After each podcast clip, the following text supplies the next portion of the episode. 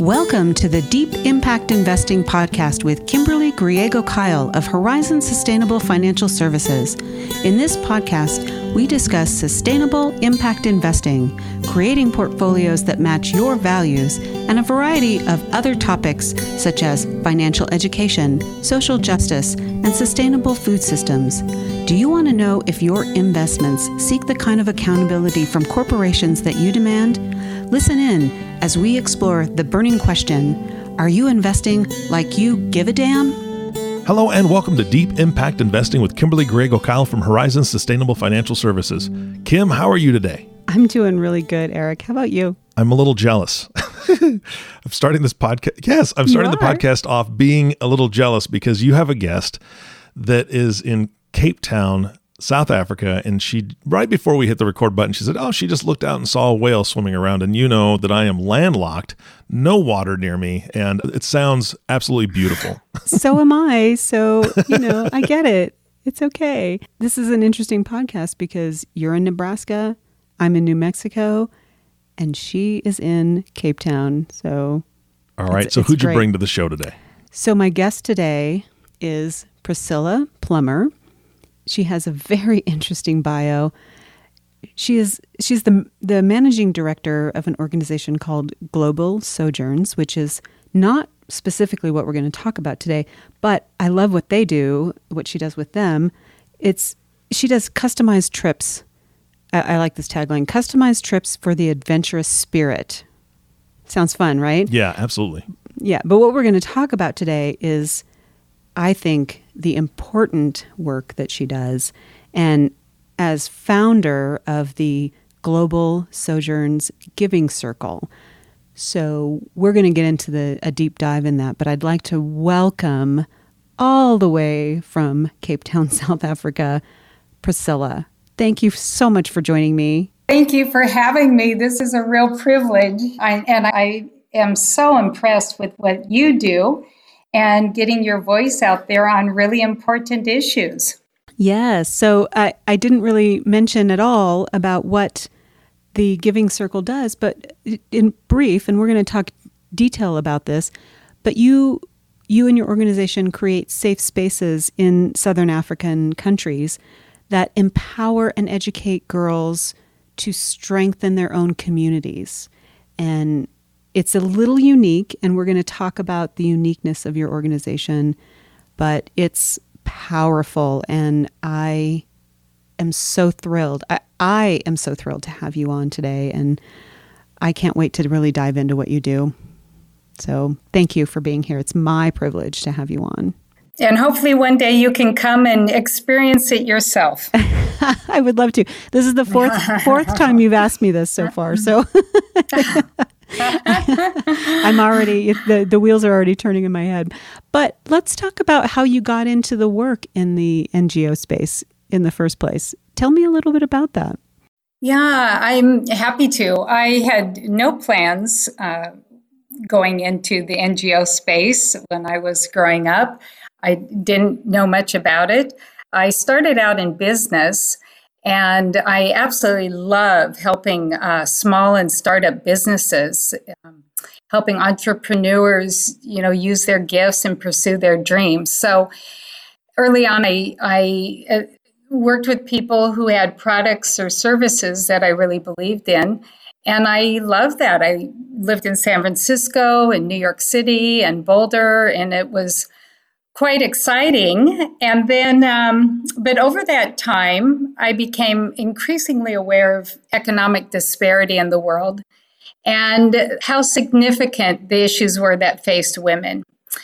And it was, it was with that awakening that I made the shift. And another point is that I had worked for a, a magazine, Women's Sports and Fitness Magazine, and it was started Ooh. by Billie Jean King. And during that time, I came to realize just how much women in the generation before me had done to make opportunities possible for me.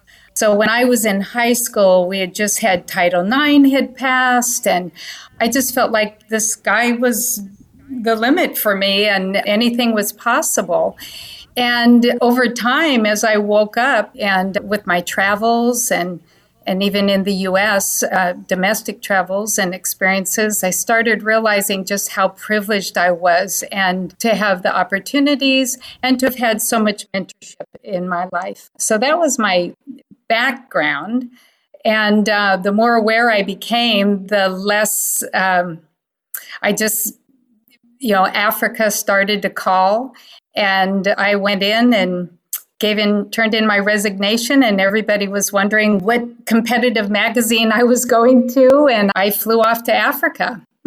Wow. I, I didn't know you worked for the magazine, so that's incredibly interesting to me. And you just literally up and left for Africa one day, pretty much. That's- yes.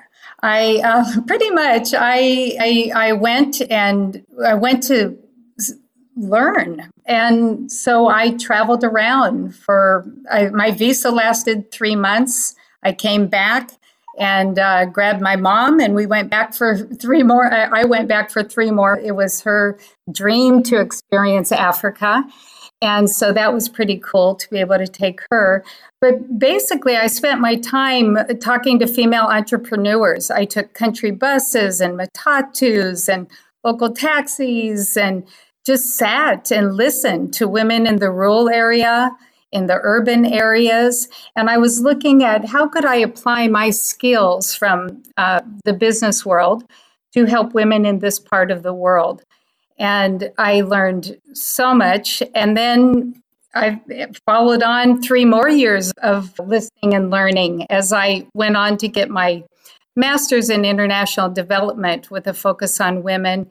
And I ended up living in Mozambique, which was the poorest country in the world at that time. And I lived in the poorest province. The G N P per capita was sixty-nine dollars a year. Oh my gosh.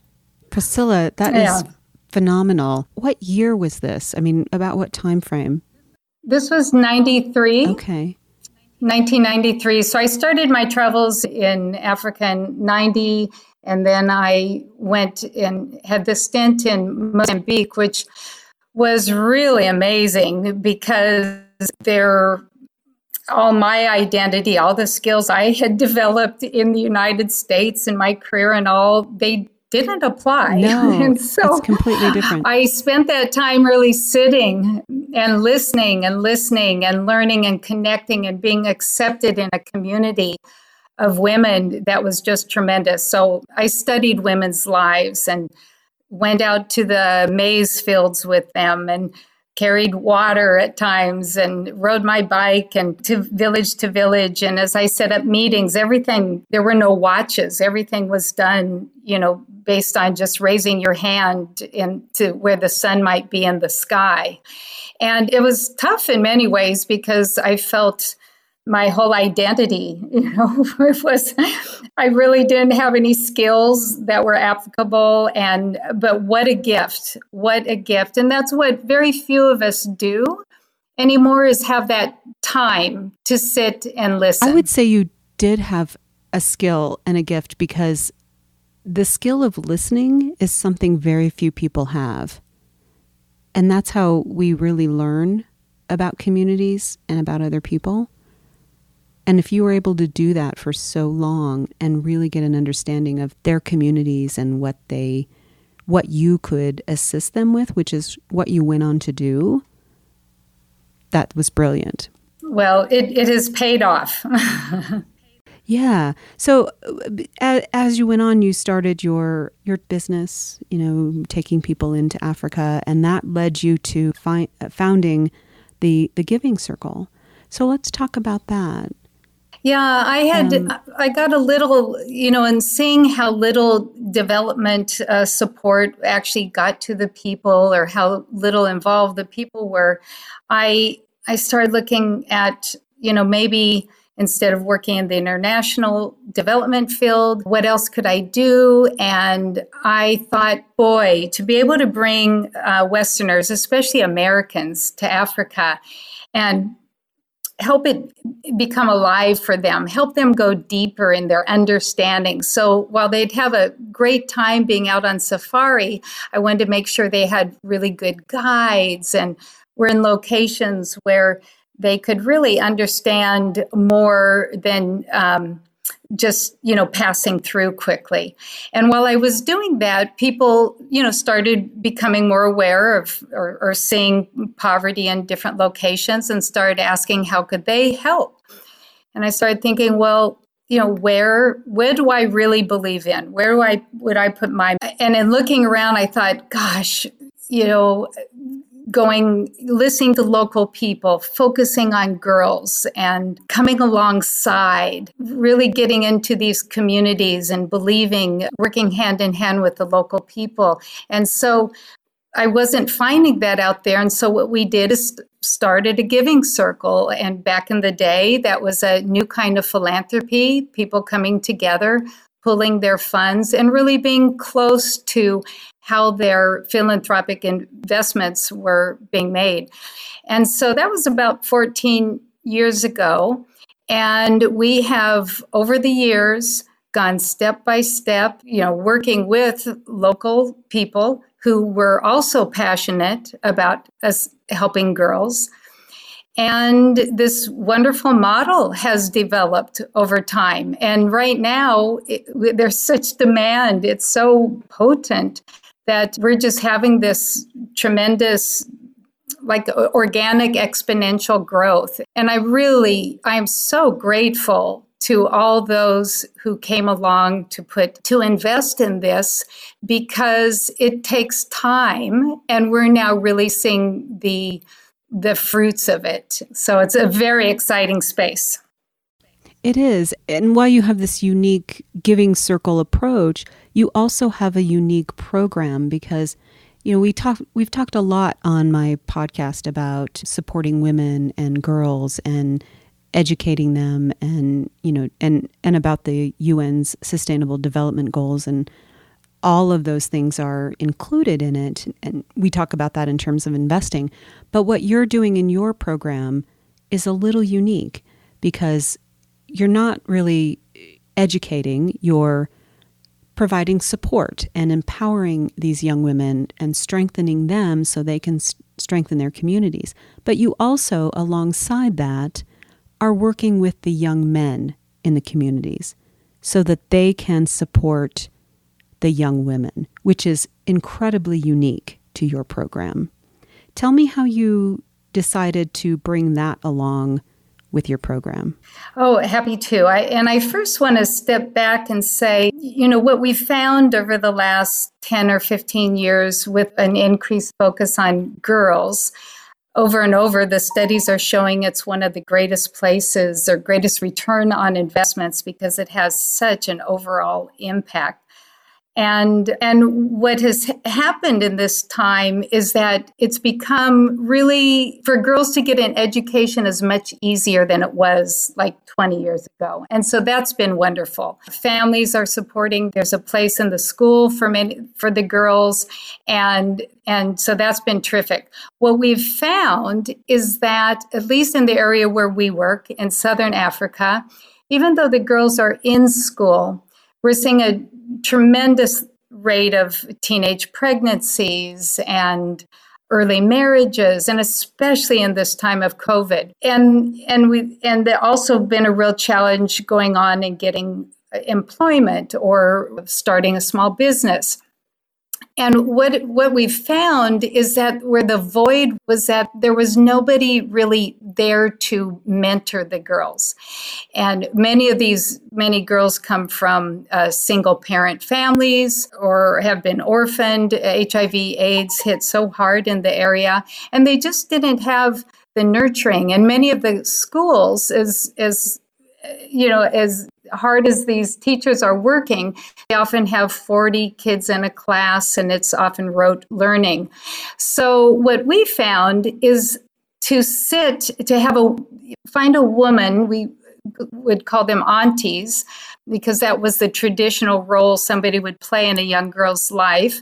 And many of them had been, were missing aunties at this time.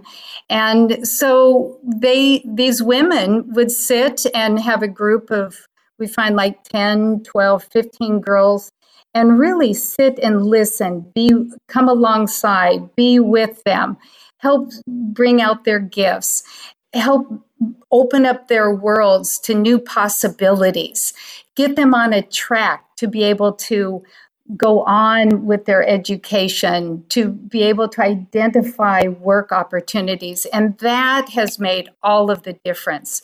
At the same time, we've seen a lot of issues with the boys, and they've had a lot of advantages, but they've had a lot of, of struggles living in, in deep poverty. And and this and women, girls and women pay the price often, you know, with abuse mm, or them yes. having to emigrate to find work uh, in another country. And it has made it even tougher on the girls and women. And we know that a lot of this happens because of the economic challenges and wounds that boys have at early on in their lives. And so we knew that we had needed to start with the girls, but in time, we knew that the boys needed to come along. Otherwise, this isn't going to work. And we've had the most amazing men working um, on the ground doing this. And it's it's work you can't rush into, because you're really dealing with cultural changes in a strongly patriarchal Uh, society. And so you need to have the right people doing this. You need to get the buy-in from those local chiefs and elders. And I am just, I feel so blessed to be able to see this team that we have on the ground, what they've, what they've been able to accomplish, and really setting a base for doing a lot more to come. Yeah. I, I think what you said to me before was it's about investing in the people. And while you're really focusing on changing the lives of women, you're investing in all of the people, the communities totally. as a whole, which I think is an totally. amazing, amazing process. And I hear this passion in your voice, and it makes me so excited to hear it. And I, I want to talk about something else you said to me when we were talking um, about setting up the, the podcast. And it was the idea of other kinds of poverty, because your program really works around not just the issues of gender inequality and making it better for these young women, but you also work in the areas of conservation and the ideas of sustainability, because in Africa, in many of these countries, if they don't look at sustainability issues and and making things better, it's just going to continue to get worse. But also all of the equity issues, all of those are yeah, related and, and to one poverty. thing, yeah, uh, and one thing we did I, is that we chose to work in areas that were in or near wildlife areas, or and where travelers come, because I also really believe I strongly in the power of cultural understanding. And so what's interesting is when people come over and have that opportunity to visit some of the mentors, visit some of the kids, those who travel from, let's say, the U S start to see how powerful community is in in these areas. And for, so for some of it, it, the poverty that we're experiencing in the U S, maybe it's spiritual or it's lack of community, or and these exchanges have been so wonderful because we're learning from one another. And then also the way this is connected, I, you know, I think you've done so well on your podcast, everything's interconnected here. Absolutely. And so, yeah, this working with the girls uh, and, and the boys and creating these pathways out of poverty helps protect the wild spaces and the wildlife. And that's something that we've been so privileged to be able to experience from the West. But it, you know, we all of this is very threatened right now, as I'm sure you understand. The, yes. Yeah. The lion population is being decimated, the, uh, you know, you name it, right and left. But so it all works together. This is this is all so amazing, and the work you do is incredible. And I really want to keep talking about this, but we're going to run out of time really quickly. And I think what I'd like to do is be able to continue this conversation. And I think it would be great if we can do another podcast and bring on some of the mentors and a few of the girls and maybe the boys, one or two, if we could? I would love that, because that's who, they, they're the experts. That's who needs to be at the table. There's so many incredible young people rising up who are working so hard for their communities. And what they really need is just others who believe in them and can help on the economic front. But it's to hear from their voices directly. And I'd be so excited to make that work. Yeah, I would love to hear from them and hear what they're enjoying about the program and, and what they're doing to improve their own lives with this process. I think it would be phenomenal. But I really give you so many props for what you're doing, because I think it's just amazing work. But I think that's our next step. And and I want to encourage also the, our listeners to to give to your program as part of this philanthropic process. It's about community investing, you know, communities not just local to them, but internationally as well. So they can go to your website, which is g s giving circle dot org, and please make a donation and support the work that you're doing. If they're at all inspired by your passion, which they should be, it's it would be a great gift. So we're so grateful for that. And one thing I can say for sure, and having been doing this work uh, for a, a few decades here now, one's dollars go extremely far and truly make a difference. And then, of course, to be able to come over and experience it and see it uh, firsthand is another option. So anyway, just thank you so much for listening and caring. And um, we just, in the world today, we need to reduce this deep poverty and protect uh, this environment. And uh, I feel so privileged to work in this space. I would think it'd be amazing. I bet Eric has got some questions, and I don't know, maybe we can rope Eric into joining me and going to South Africa. Oh, twist my arm, Kim. I'm thinking we need to be podcasting from there with and, and doing those interviews um, in person. That would be Let's do amazing. It, Eric. Yeah. Let's do it. I'm all about Let's it. Let's do all it. it. Yeah. Let's do it. Are you mobile, Absolutely, Eric? Absolutely, one hundred percent. Yeah. Oh, that would be. Alrighty, yeah. And you know what? It's the new it's a new day, and while there are tremendous challenges out there, there are tremendous opportunities, and how fun would that be? And so alrighty, you give me a date. All right. Uh, do you have any other questions, Eric?